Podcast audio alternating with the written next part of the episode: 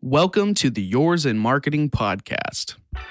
Hey, it's Blake here. If this is the first time that you're joining us on the Yours in Marketing podcast, do me a favor. Please go wherever you get your podcast, doesn't matter where, and please review, rate, subscribe to the podcast right now, well, or after the episode, whichever works for you. We're really looking for your support so that we can build this and make it even more valuable for you. So please rate, review, and subscribe the Yours in Marketing podcast. I thank you from the bottom of my heart. On this episode of the Yours in Marketing podcast, I was able to speak with Brandon Dove and Jeff Zinn, who are the co founders of Pixel Jar. And we had a really fascinating conversation that shifts gears a little bit from what we normally talk about here on the Yours in Marketing podcast, which is SEO and PPC for in house marketers and for business owners. This dives really deep into web development and web design and how that all melts together with marketing.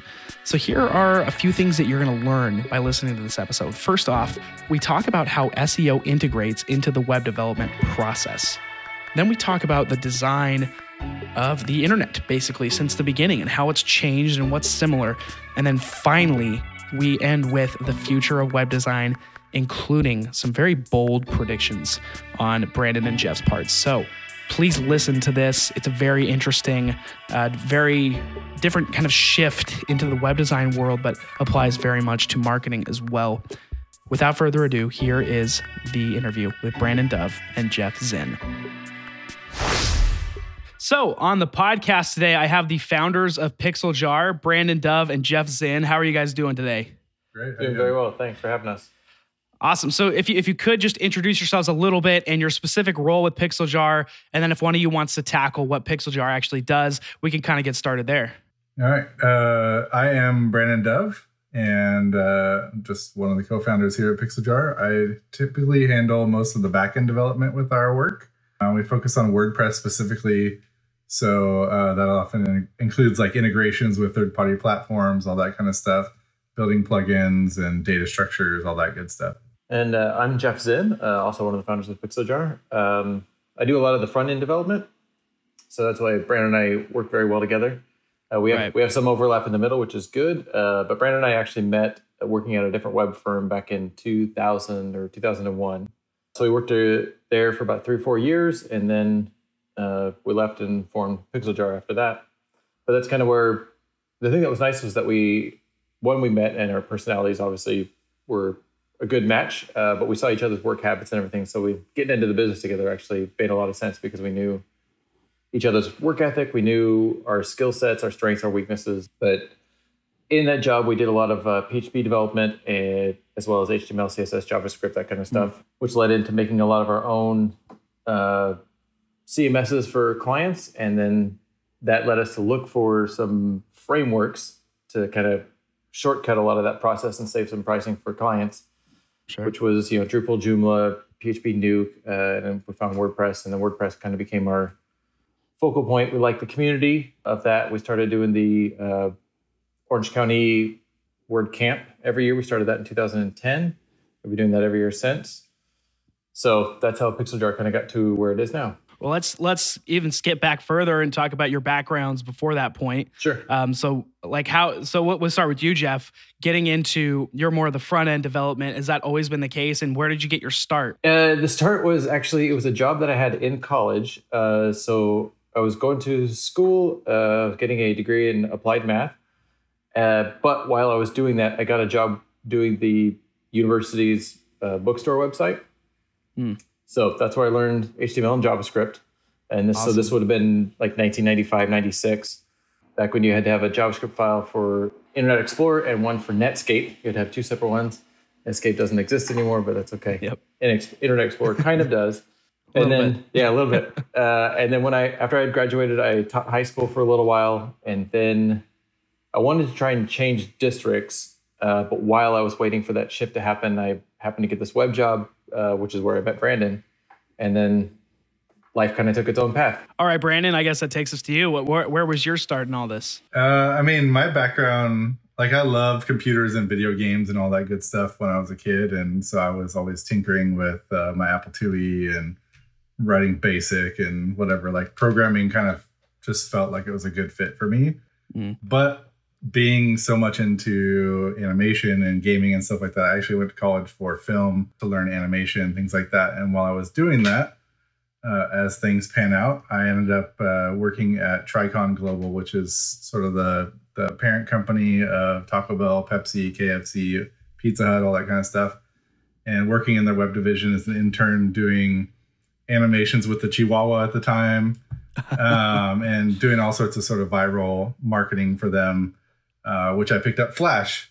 And Flash sort of uh, evolved into a platform that had some scripting.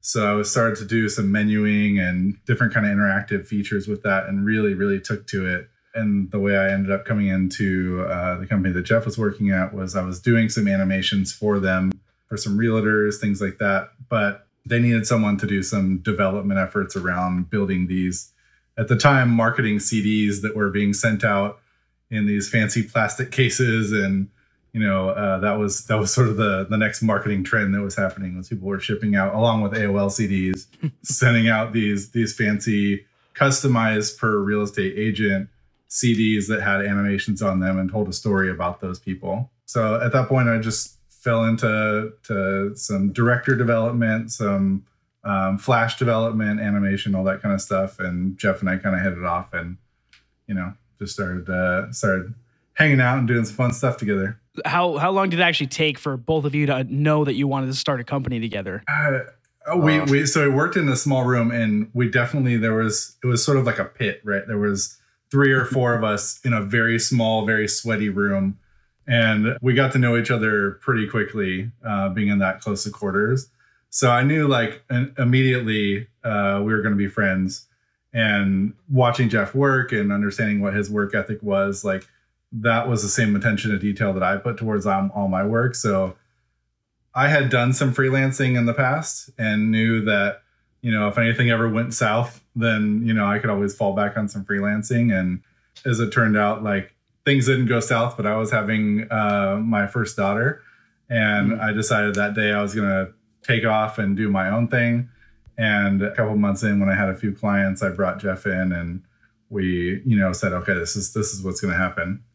Yeah. Sounds like a risky time for, for you to jump into that. Uh, I mean, you know, it's it's great because it's uh, the pressure is there. You need to keep your your foot on the gas, keep it going. Yeah. And, you know you just just never look back always always moving forward yeah one of the things about the the company we had worked at was it was there was a couple projects and a couple periods of time where things were really really tough mm. so either the company wasn't doing well or the project was just grinding us all down. But through all that uh, again brandon you know, he never gave up. I never gave up. Like we're always going to do the best we could no matter like we always want to deliver a good product. And again like i said over the course of three years i think each other seeing again how much we were putting into a project even when it wasn't going great was one of those things that again going free well we weren't going freelance on our own. We were making our own company. But we knew that even if times were going to get lean like we were going to stick together like we could support each other and get through it and it's kind of you know it's very much like a it's like a marriage like can you can you work together can you get through the tough times that's the hard and the great question versus you know if things are going great that makes it easy but uh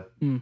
yeah but with brandon so even when we were working together when we weren't working together we were uh, we had a ping pong table that we brought into that office we worked in. So there's a lot of tournaments going on. we we brought our uh, we we ate at Del Taco a lot for lunch, and we at a certain point we decided we needed more exercise because we were eating fast food. So we we both brought in uh, roller skates to roller skate over to Del Taco. That was our exercise every day.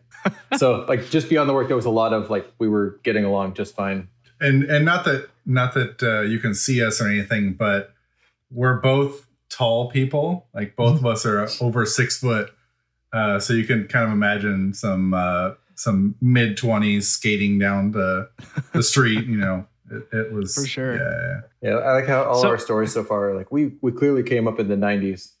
Yeah, yeah, exactly. for, no, for sure. The AOL disc, yeah, and, all CDs, Netscape, Netscape. Uh-huh. well, so if, if I were to have a ping pong tournament like right now, who's coming out on top? Brandon. Ooh, yeah. Brandon always had something yeah. like it was always close, but Brandon always had something extra. Mm. and I don't I don't know how he always he had just a slightly better curve or he had, had a stronger. I think honestly, so Brandon, we are both tall, but Brandon's about two inches taller than I am. So I think his reach was just a little bit farther. So get right. that get that slam just over the net a little bit better than I could. Were you at least a better skater? Uh, no, I ate it twice. He only ate it once. Man, you know, it sounds Uh. like you got some ground to make up then on, on Brandon. Always. so let, us talk about Pixel Jar a little bit. Your preference, obviously, is now to develop on WordPress, but you mentioned Joomla and Drupal and all these other CMSs that you've dabbled with before. How did you actually end up at the decision that WordPress was the right place, you know, the right place to focus your efforts for your clients? Yeah. Honestly, I think for me it was the community. We we picked up the platform in probably about 2007 and I Mhm. think we were just working on a small personal site or something like that. Uh, like Jeff said, we had made our own content management systems previously, so we were using the one that Jeff had built, and uh, and it was fine for doing a lot of the basic things. But uh, WordPress, you know, was supported by an open source community, and as we started digging into it, building projects, we were find, finding ways to be able to push it beyond what it could possibly do. And it would it would bend a little bit, and you know sometimes you'd break it, and then you'd kind of push that back in, and things would kind of work. But in 2009, we got involved in the Orange County WordPress community, and you know I I think Jeff and I had gone to our first WordCamp up in San Francisco, which was this crazy experience that I hadn't really connected with people. I went to a Flash Forward conference like back in mm-hmm. the 90s and to me that was like oh my gosh there's all these like celebrities of Flash, right?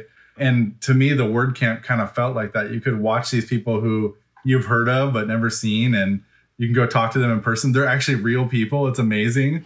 and I told Jeff at one point I said we need to have a WordCamp here in Orange County like that's got to happen. and I said, no way. yeah. And and right away, like he he knew like Jeff is the the more logical of the two of us. He knew all the work that would go into that. And you know, like I'm just like excited by it. And I said, no, it's gonna happen.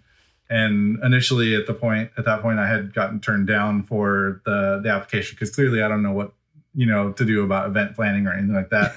but there was one happening in LA by by someone at the time who I didn't know but know very well now.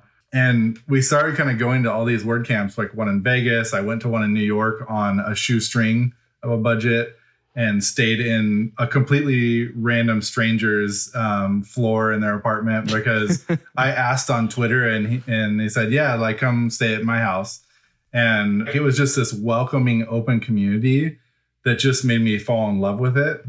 And to this day, like we've we've done 10 word camps in Orange County, which have grown year after year. And the the size of the camp as well as the community who's helping organize it has grown. And like all these people that that we work with all the time for for word camps, like these are like our friends day to day, you know, we talk to them all the time. So Mm. it now feels like it's just part of our our lifeblood. Yeah, and I think Brandon and I were both attracted to the open source nature of WordPress. Like we liked, Mhm. we liked that it wasn't proprietary or hidden. Like we, if we needed to get in there and fix something, we could. But even more so, like once we learned that, oh, we can actually contribute to the core, or we can make these plugins that can help people too. It was a nice way of, uh, you know, kind of giving back to something that we're obviously building our business on. Right. Uh, but like Brandon said, like the, and some of the other CMSs were also open source, but WordPress was the only one where again where we met people who were also doing it, and maybe in other places in the world there was uh, Drupal and Joomla meetups going on, but we weren't finding them here. But again, we started meeting other companies that were also doing stuff on WordPress, so it was a good like they started developing. I don't want to call it like it wasn't like a brain trust, but like it, we had these meetups every month where you could go, like, man, I was kind of struggling with this plugin. You have three or four people kind of over your shoulder, like, oh, try this, try that, and you know something better always came out of it. And I think we like Mm. that everyone everyone's inter- interested in the better good for both usability, security, and all the other things that go into it. So again, having the world's best interests in mind uh, was very attractive as well. What what kind of impact did WordCamp have on your personal business? Negative at first. no, I, I, I think it was actually good at first. It's, uh, so the early, early WordCamps were because again, it was a lot of businesses that would be going again to learn a little bit more about WordPress, but also meet other WordPress people. Mm-hmm. Uh, and that was probably the first two, three years. And then WordPress is really, or sorry, WordCamps really started to take off. And you could find one any weekend. And it was, you know, at first it was kind of the US and a little bit of Europe. And then it was literally around the world. Like you could find them Africa, Australia, Asia, everywhere. Whatever language you were speaking, you could probably find a WordCamp. So it became very uh, user focused rather than developer focused. Mhm. But I think again, I think when it was developer focused, there was there was connections and networking and business to be found at the WordCamps, and that's not necessarily why we were going there, but we would come back with jobs sometimes. Now it's much, it seems to be much more about learning and passing on knowledge and exploring new ideas, which isn't good or bad. It just it's just a shift in the the mindset of what what to expect from a WordCamp. I think. So so it, inherently it doesn't necessarily hasn't necessarily led to this huge increase in in new business, but at the same time, building that community probably has had that, some kind of positive effect on Pixel Jar as a whole. I'm guessing. Sure. Yeah. I mean, we're we're definitely part of the community um, here locally, and I actually um, volunteer some time for the the global community team for WordPress as well. Um, so, you know, there's some visibility in there. Sure. Um, mm-hmm.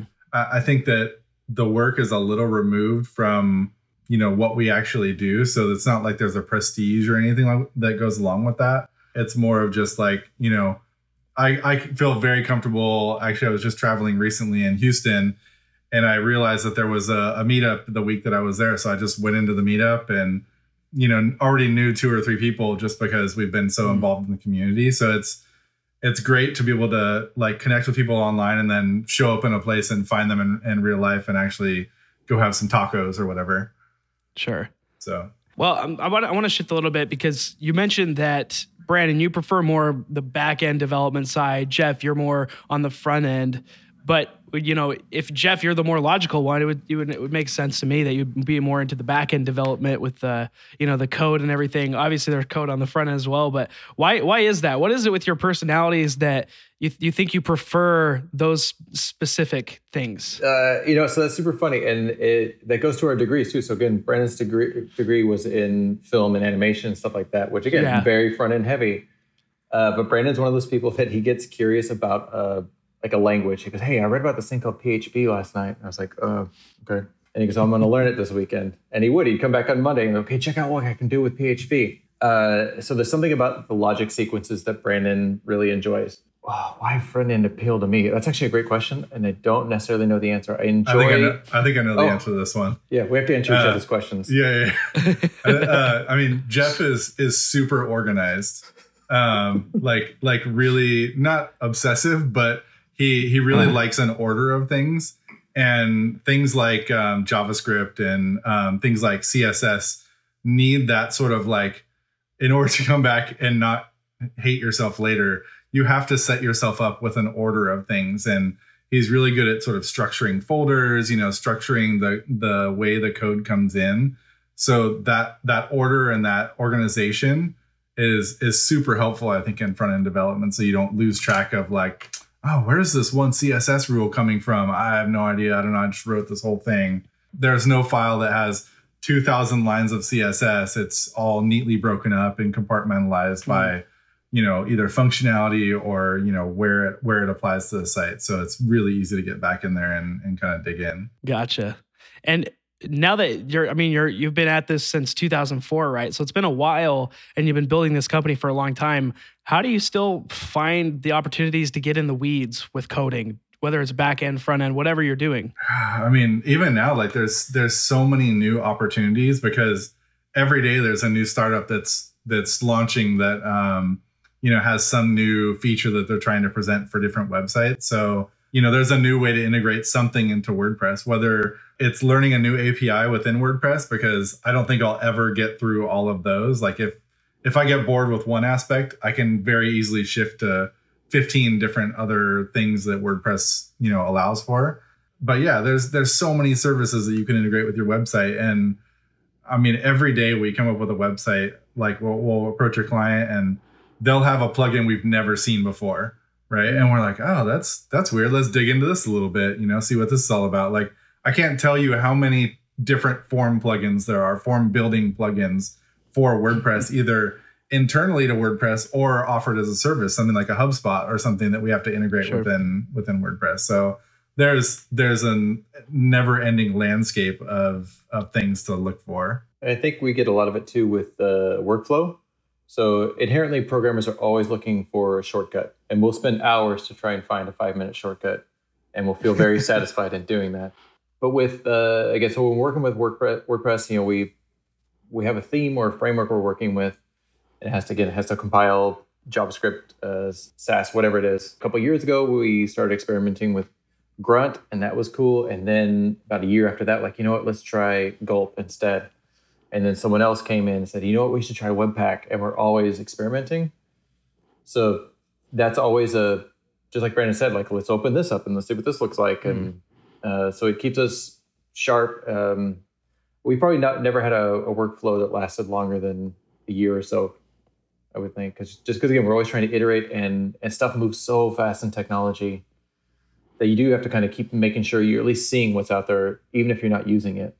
Well, what are your thoughts? So we're talking about WordPress here and, and just how flexible it is and everything you can integrate into it. But then there are these simpler website builders like a Squarespace or a Wix, you know, things that inherently kind of try to do things for you. I would love to get your opinion on those website builders. Oh, I was just gonna say, I, I I think they're great. and I think they give a lot of people a good starting point. And for some people, it's mm. a good endpoint as well. Like they just needed that, and it's a price point they can do, and it's a system they can manage. And it probably intuitively seems like that would be eating into our work, but honestly, we find a lot of people that will hit the limits of Wix and Squarespace. And so that's when mm. they come to us and say, hey, I was using Squarespace. I got to this level, it plateaued. I needed to go farther. Like, no problem. Transition them to WordPress, and off they go again.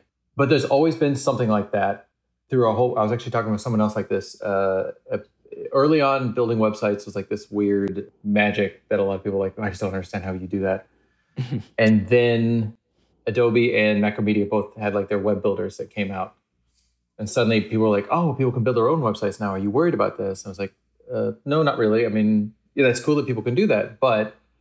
Again, that's a it's a builder. It can only you if you don't understand what's going on, you can't specialize it or mm-hmm. customize it. And then uh, that gave way to a couple other things. And again, with WordPress itself, people can download it and build their own website. You can download a theme, you download your plugins. You can get pretty far on your own. And again, that's good. It it gives people a great place to start. And again, one thing we find is a lot of people that will do Wix or Squarespace will find out a lot of what it is that they want. So by the time they do come to us for work, it's not we we used to get a lot of clients or prospects that would come to us and say, "Hey, I need a website." and we'd always say that's great like what do you need that website to do and like i don't know i just i have no idea website which is a very vague and difficult uh, sure. project to deliver on but if they've been on squarespace and say hey i built this e-commerce site that needs to tie into this drop shipment thing and i'm having trouble with the stripe payment thing so i need a website that does stripe payment this drop shipment you know it's this very specific project like man we can deliver on that that's a good bullet point list of things to hit on this project yeah so yeah, I think there's a place for all those platforms, right? I mean, my my kids' schools use Squarespace for their their PTO platforms, right? Because it's easy for anybody to really just spin up like a couple page website and just drop some content in. And mm-hmm. they could do that with WordPress on WordPress.com. They could do it with Squarespace or Wix, whatever. And and honestly, like there's there's a, a reason to use every one of them. Um, and, and really, it just depends on what your goals are. So that's really where we start our discussions with all our clients is what their goals are. Um, so. What what would be the reasoning for doing something that's maybe considered more advanced than WordPress, like Joomla or Drupal, like something that's a little bit more reliant on needing development and less on you know it's kind of built in for you. What what would be the reasoning there? Sure. I mean, that I think honestly, it's a it's a level of comfort for for us. We work with a lot of people who they say like I just know Drupal or I know someone who knows Drupal. So there's a comfort level in using a platform that you know you can reach out to someone and be like, help.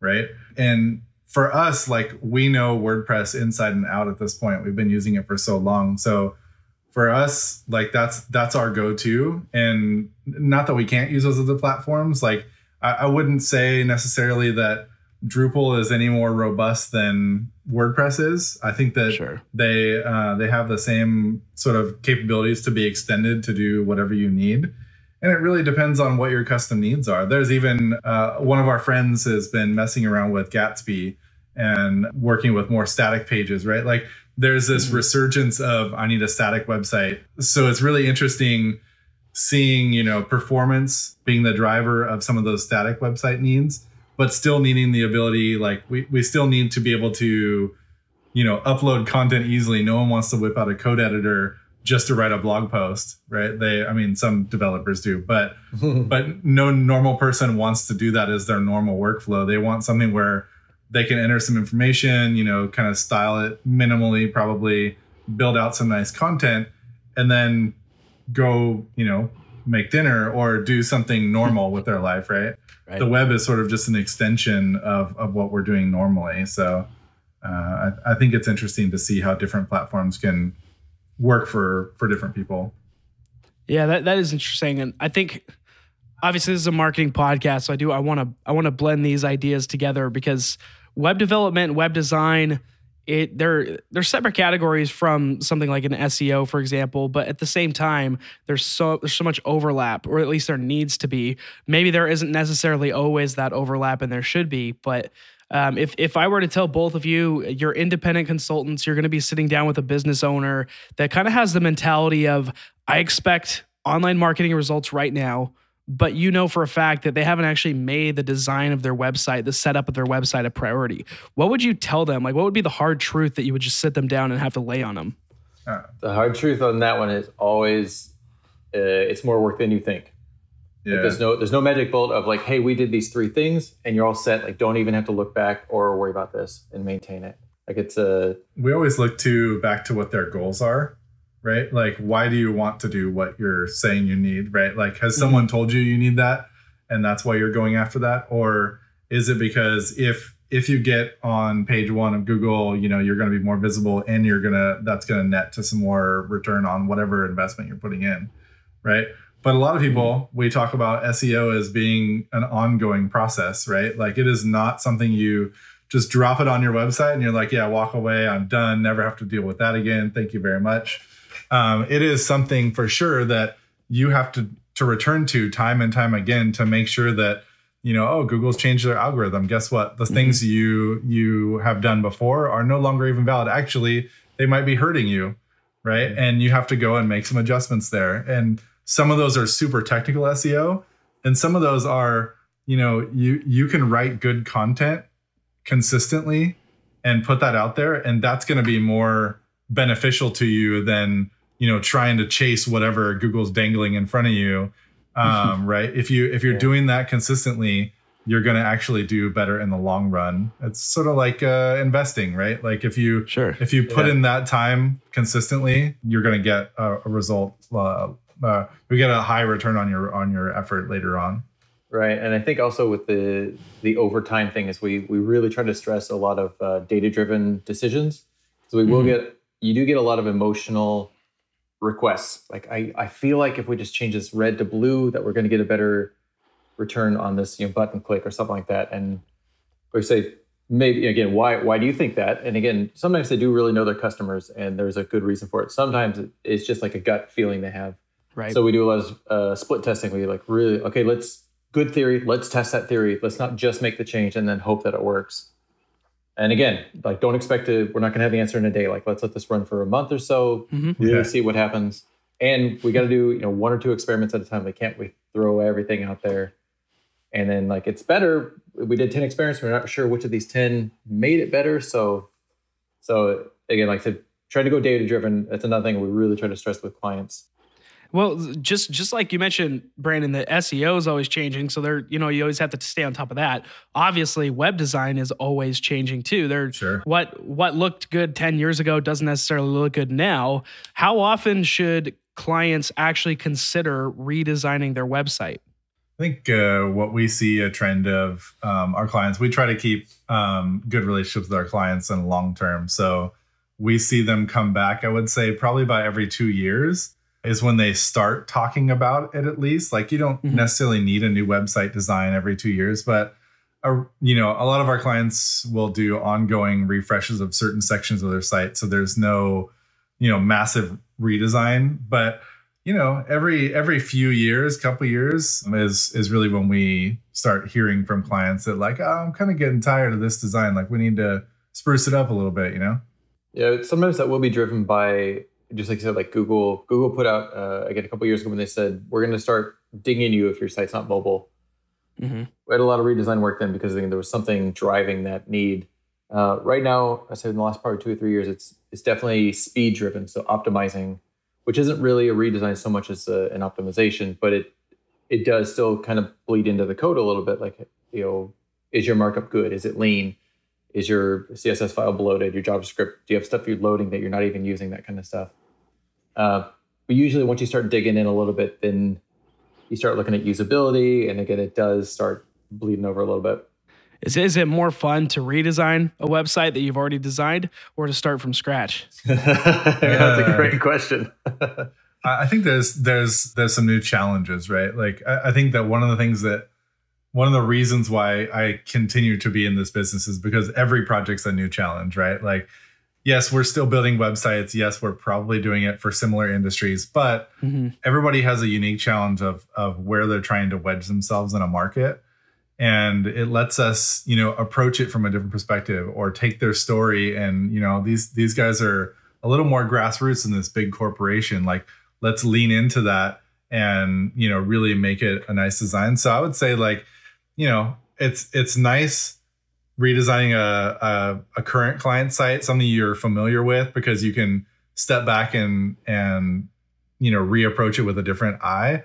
I think there's the, the challenge there is a lot of times clients have gotten used to the look that you've given them the last time.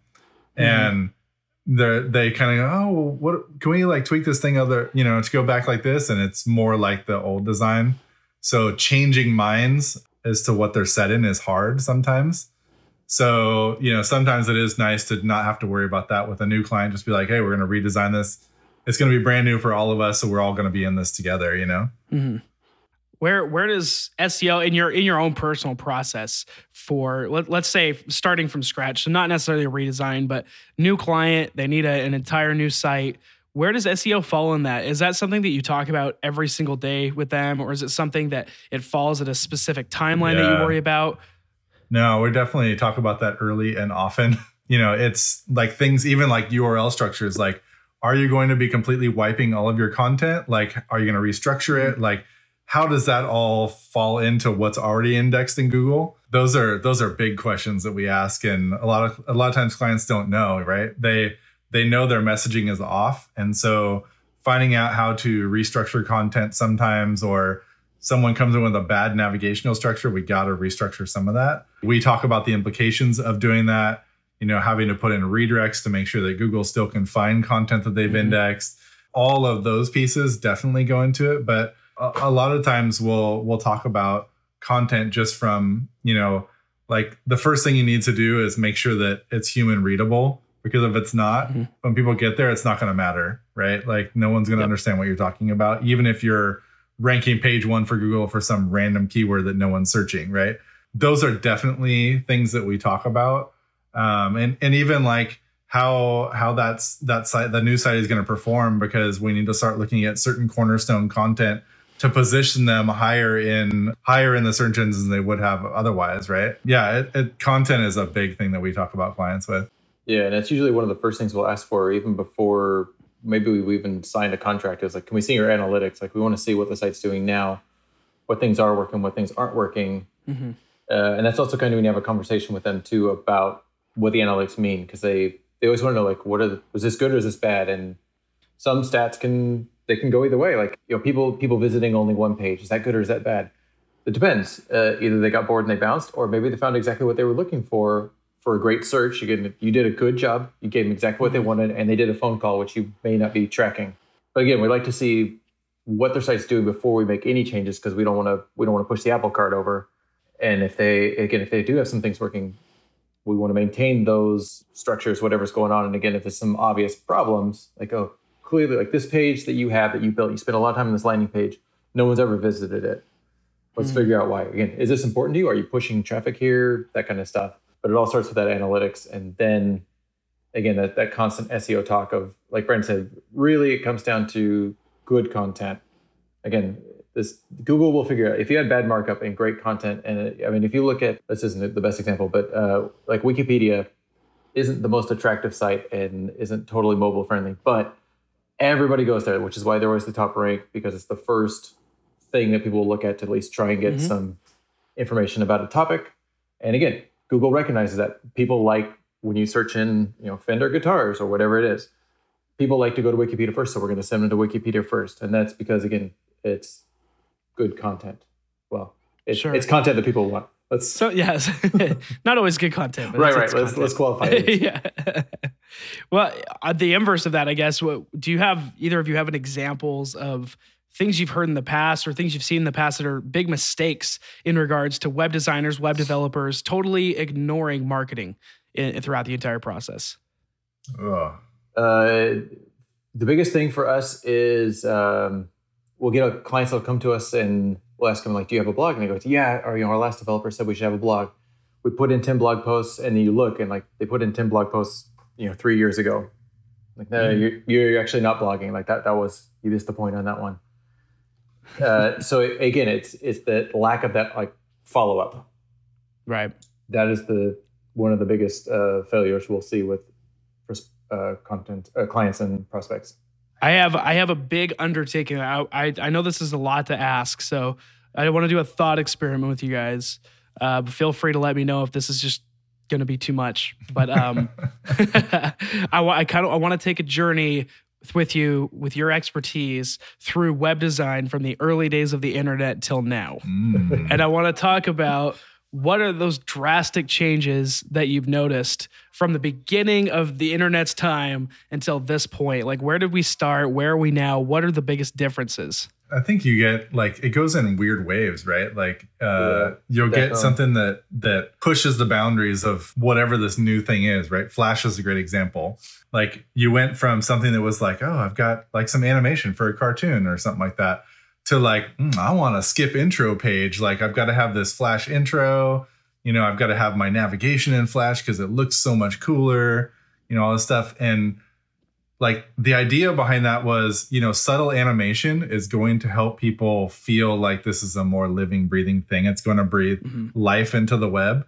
But you know we as humans sort of push that all the way to the boundaries of like all the flash all the shiny all the audio happening all at the same time.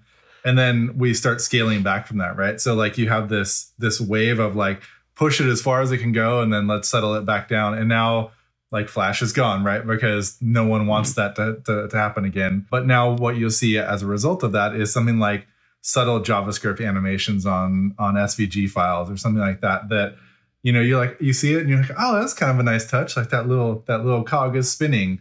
Um Yeah. you know when you hover over something it, it sort of like Yep. subtly moves. Like that's a nice attention to detail that can set apart a site from like oh this is just a, a straight html site and it's it's very blocky and i've got blue underline links you know all that kind of stuff um so i think i think the entire sort of web goes in that way right? They they pick a thing that we're going to focus on take it to the extreme and then they dial it back into something that's like way more reasonable for for human consumption. Yeah, I think um, it, how much it's integrated into our lives is, which has obviously drastically changed since uh, the '90s. Because uh, when when we first started developing, most sites were either for a laugh or for like a fanzine. A lot of people had personal sites like "This is who I am," and it was just like a way for them to express themselves.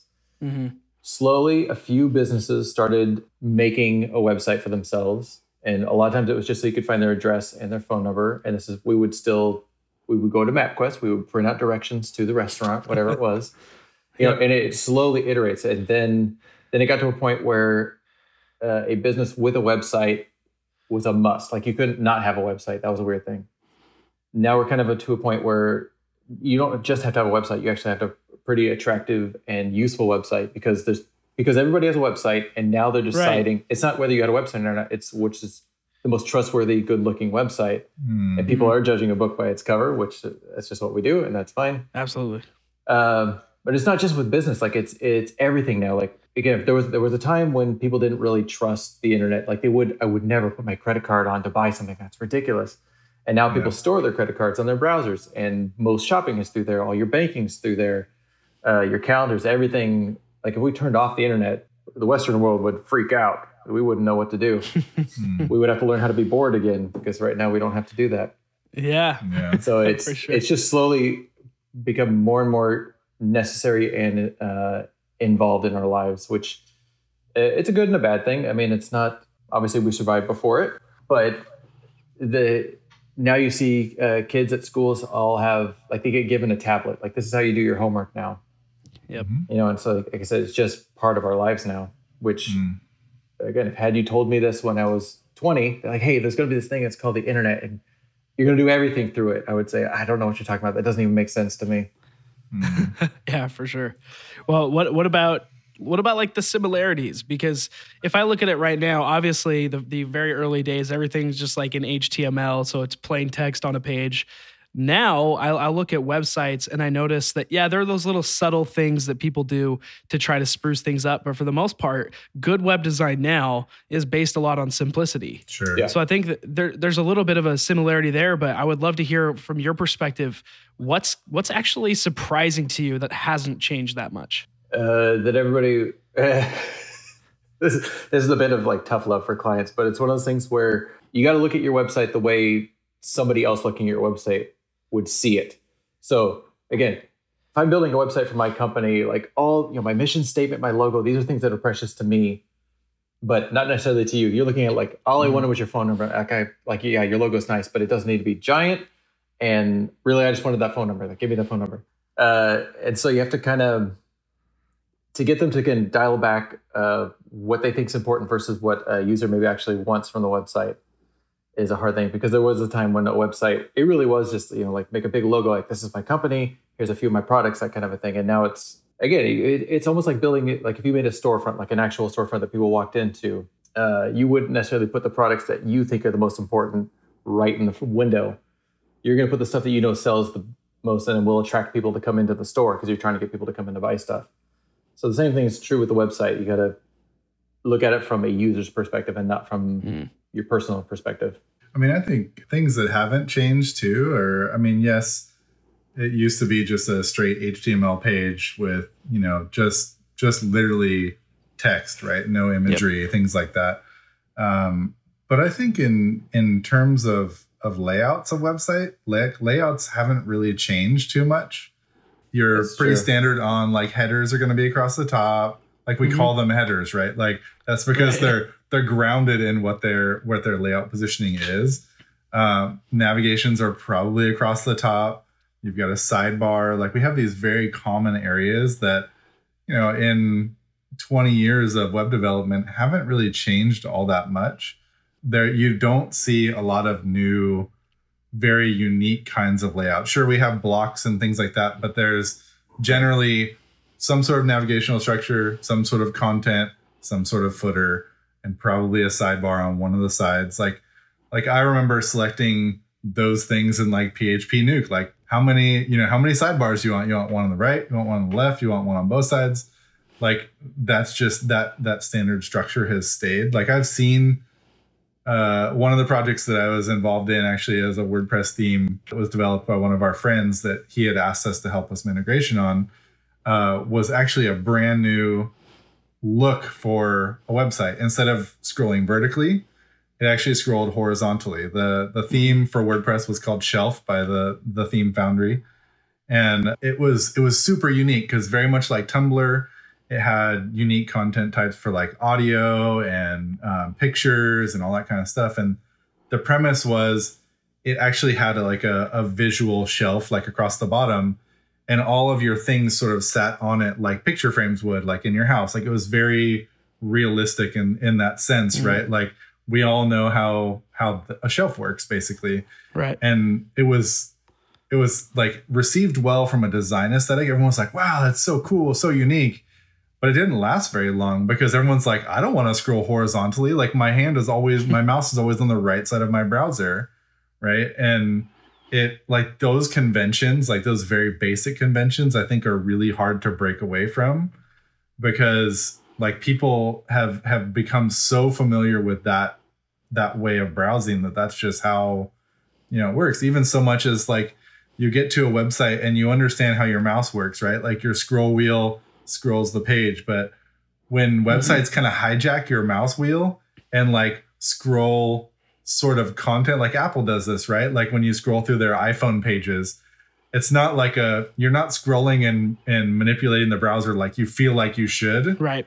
like Mhm. some sort of like building of a, a a visual is happening in it it feels weird. You know, you accept it because the web does do different things sometimes, but it, it doesn't feel quite right. It, it makes you a little uneasy. And I think people just got to stray away from that sometimes because the last thing you want to do is is make one of your visitors, your precious visitors, uneasy on your website. Well, I think it, that's an interesting point too. That we've we've definitely developed conventions just of the, of the web layout, how it functions. You know, you're clicking on the logo, we'll go home, and that's one of the things we always stress with our clients too. Like if if you want to break any of those web conventions, you have to have a very good reason, because one, we have to teach your user when they come to your site, clicking on the logo actually does this other thing instead. And again, it has to be a highly useful function mm-hmm. for that. Like unless you're Apple, Amazon, or someone who has so many users that you can you can be the one to teach people like this is the new convention. Like you gotta you get people expect your site to work a certain way and you should conform. To, no, you don't, not that you should conform to that, but mm-hmm. it, no, I got you. I okay, got yeah, I got you. That sounded very heavy-handed. yeah, not like a big brother kind of thing. Right, right, not like I that. Got, I got you. yeah, don't don't make them work harder than they need to. Yeah. Yeah, for sure. Well, do you think that given that the conventions are pretty solidified, it's like it's the same thing with the car. The car was made originally how many years ago and yeah, the designs changed a little bit, but overall, we still use the car the same way. Mm-hmm. Yeah. We still put our, you know, pedal, the pedal and and everything with the steering wheel. But with with the website, I guess it's so far twenty plus years into it, pretty similar in terms of the conventions being the same, even if the designs changed a little bit. But do you think that it's actually a good thing for the convention to stay the way it is, or do you think that people should really try to break the boundaries and push past conventions and change the narrative? Yeah, I mean, I think I think innovation's huge, right? Like like Jeff said, like that's kind of one of for me one of my driving things with development is like what what can I get into and break next? And and having that mentality I think is good, you know, across the board, right? It keeps us mm. more secure. It keeps us optimizing, you know, everything that we're doing. Um, it, it it keeps things new, right? If we just settle into whatever the old thing is, then you know, like we're never gonna see how far we can push it, like just like Flash, right? You push mm-hmm. it, you have to get it as far as you can before you sort of dial it back into what's actually useful for us. So I think I think those experiments in different layouts are really really useful and you know we should definitely continue trying those things oh yeah and just like you mentioned with that, that shelf theme like it's uh, just because there's a way that we do things doesn't mean it's a good idea so it's sure. good to try yeah. again we tried scrolling horizontal who knows like that might have everyone might have going you know what that actually makes a lot more intuitive sense i mean that could have happened it didn't, but now we know, okay, that's not the way. And it's good that we're still scrolling up and down. But so there was a, a shift a while ago where people started trying the you know the hamburger mobile menu as a permanent thing rather than so that the right. the desktop and the mobile experience were a little more conjoined. Mm-hmm. Uh, and it kind of it had some footing for a while. People were like, I think I like this better. But ultimately, after a couple years, that people like, no, in desktop we really we want to see what our choices are. Mm-hmm. And in mobile, we need things out of the way because it's too little space. But again, it's rad that we're trying these things. We absolutely should. Because again, there always might be a better way. It's interesting you bring up the hamburger menu because I was just going to ask you do you think that there's been a bigger shift in web design than the shift to having to design for phones? Like specifically for when the iPhone comes out, all of a sudden the the desktop internet that we try to cram into the iPhone is a horrible experience. Yeah. yeah. And so obviously that was a huge change. Was there any other change or or trend that was comparable to that in magnitude? Yeah, I would say, well, uh, on par with that was so the first thing that happened with that, two things happened with that. One, going to the like that mobile first mentality was good because it really uh, load time and content suddenly became very. You had to be very, very uh, choosy about it, right? You couldn't like you couldn't load that whole page because it took too long on the phone, especially when we were early iPhones and we were on um, 3G, yeah, 2G or whatever, 2G even, yeah, whatever it was yeah. at the time. So you took a hard look at like on this page, like what do I need the user to to do or get? Uh, and again, because we were doing mobile first, because we had to look at mobile first and then build upward. The the trend into the desktop became that same sort of like, oh, you know what, on desktop, like let's not throw everything onto every single page. Like, what do we need the user to do on this page? And that was a good shift. And then we started getting tablets and, and then suddenly it wasn't just phone and desktop like there were screen sizes everywhere in between right so you had to have this like this giant accordion of variability and it really again you keep asking that same question of like okay no matter how they're coming to this page what do i need them to do and then I think that was great because it, it became like this question of like, uh, again, what do you need from the user? What's the easiest way for them to get it, regardless of how they're getting here? Because at that point, uh, you know, mobile traffic for most people is about 50%. So you, you can't say, well, you know, only 10% of our customers were coming on mobile. So we're just going to focus on desktop. Like that wasn't, you could, that wasn't allowed anymore. You had to like just mm-hmm. do everything. So again, the mobility of the content started forcing us to ask questions about the delivery of the content itself. And that was a huge shift in both SEO and content writing and uh, display. Mm. Interesting. I, I have one final question. This is going to require both of your brain power. So we're, we're going to go for this one. This is a big one. Okay. I, I need each of you to make a bold prediction for, you know, let's say 10 years from now, what the future of web design looks like. Ooh. Just one bold prediction. Doesn't have to be about everything. Just maybe one thing that you feel strongly about that's going to change in web design. I think uh, the biggest thing in web design is that uh, the websites that we're building now they're starting to collect a lot of information about us and I, I definitely anticipate in the next 10 years that websites will actually know what we want when we get to them and actually start predicting those things and being able to deliver something personalized to me that you know i it knows i'm coming to this because it probably heard me on my phone or on my google home or whatever to like it, it's go oh he's interested in food right now. It's lunchtime. I'm going to present him with his favorite three options. You know whatever it is like it's going to be more predictive about what it's serving to us mm-hmm. rather than just always serving up the same experience. That's funny. My answer was actually very similar uh, except a step further. I was going to say that we're not going to build it anymore. It'll be AI will be building hmm.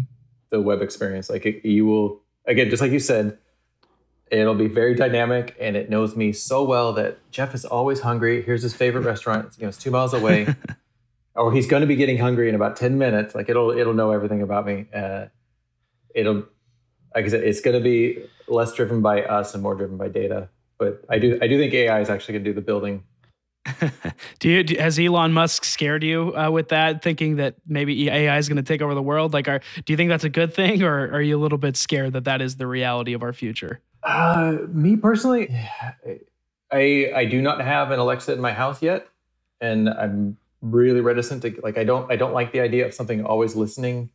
Mm-hmm. Um, just because it like that feels very invasive to me. But again, this is me coming from a time when we didn't have the internet. Like I grew up in fact, I was reading a story to my uh, my stepdaughter the other day, and the book was written in the '90s, something like that. And it's a little girl; she's in first grade. She's watching TV, and it mentions that a TV commercial comes up, and she goes, "What's a TV commercial?" And the best I could tell her was like, "Oh, you know, on YouTube, when an advertisement comes up first, uh, she goes, "Yeah." So it was like that, except you couldn't predict. Like it just kind of came on and she goes, "Why would why didn't you uh, just choose what you wanted to watch?" And I said, "We didn't have that choice. Like things were on, you could either watch them or not. Like that was our choice. there were no skipping commercials back then. Yeah, yeah. so again, I'm coming from this world where I could walk away from technology if I wanted to, and that's just not true sure. for her. But she's also not uncomfortable with it either. Like she's fine with like this is the way things are. So I'm going to become the old generation of like I don't want computers in my house. I'm going to go live in the woods in a wood cabin that I'm going to build for myself and I'm going to think that's comfortable. And she's going to grow up in a world with the internet that's always going to be like facilitating and helping her lifestyle, making things easier for her. And she's going to be comfortable with that. So it's yeah. not good or bad. It's just different. The WordPress developer that avoids computers at all costs. Yeah. I like that. but I, like, I, I, don't think it, I don't think it's good or bad. I think it's just different, uh, and it depends on how you're jumping when you're jumping into the technology. Right. I think it's interesting because actually I just watched uh, the documentary on Netflix, AlphaGo, uh, and I don't know if you've seen that, but it's basically about the AI system who's designed to beat the best players in the world at, Alpha, at Go, um, mm-hmm. the old like the oldest uh, board game available, right? And watching that, like it was actually like demoralizing to the players. Like the best players in the in in Go in the world were beat by this AI, and like it it just broke their world. Like Go was this sort of like trans-dimensional place for them and it like this AI just stole that from them. We're like, no, I can still beat you, and and it, it, it put it put like such a like a like it made me start questioning like we're starting to manipulate our feelings with AI. So that that before that I was like, oh AI, yeah, that's great, it's convenient, right? Right. So I'm, I'm a little Well, we'll Yeah. we'll see where it all goes for sure. But uh, Yeah. I, I I appreciate having you guys on. I want to give you a chance to just talk about Pixel Jar for a minute here. Talk about what what you're still building after all these years there, and if there's anything else that you want to bring up that you want to share with the audience, please do. Uh, Brandon, I'll let you start, and then Jeff, you can kind of finish this out. All right. Well, we appreciate definitely the opportunity to jump on here. Um, I would say like Pixel Jar, uh, we're a small a small company, right? We there's four of us internally, and and we're really really small but agile. We're really passionate about the kinds of things we do. So much so that uh, we have a line of products that we're we're putting out for WordPress because that gives us the freedom and creativity to to build something to the quality that we like and all that kind of stuff. So I'll just mention those. Uh, we have an ad platform for WordPress, uh, which is called AdSanity. Uh, and you can find that at adsanityplugin.com. And uh, it's a it's a super simple, super lightweight ad ad manager, so you can drop all your banners into your site, all that kind of stuff, and serve them up to your users uh, if you're doing some advertising. And the second one is more on optimization, which which handles more of um, click tracking with Google Analytics and really understanding more behaviorally what your users are doing on your website. And that one's called Click Ranger Pro, which can be found at clickrangerpro.com. And those are the things that I think I'm I'm super excited about right now. We've we've got a ton of work that we're doing, but um, those are the things that we keep coming back to and being excited to put our our sort of innovation towards. So Awesome. Yeah. Uh, I mean, Brandon said most of it. Uh, obviously, with PixelJar, like our two big things are finding solutions and communication. Like we, we, we never get accused of uh, not giving enough information to our clients. So we like that. We like we like to treat our clients the way we wanted to be treated when we were on the other side of this. But and again, thank you very much for having us on. It's been a pleasure having this conversation. Uh, it's always fun to talk about just the stuff that's going on, but especially like the talking about the future. That's fun. oh, anytime Yeah. Netscape comes up in the past, uh, that's that's always a good Yeah, conversation. I know, I know. So, But For thank you very much. It was a pleasure. yeah. Yeah, it was great having you guys on. Again, Brandon Dove and Jeff Zinn from Pixel Jar. Please go visit pixeljar.com. And also the we'll, we'll have the links to the plugins in the show notes for you all as well. Thank you very much for coming on. It was awesome speaking with you. All right. And that's it for today's episode. Again, if you're a first time listener or you've been at it since the beginning, please go ahead and rate, review, and subscribe if you haven't already. Wherever you get your podcast, we've got you covered anywhere you want.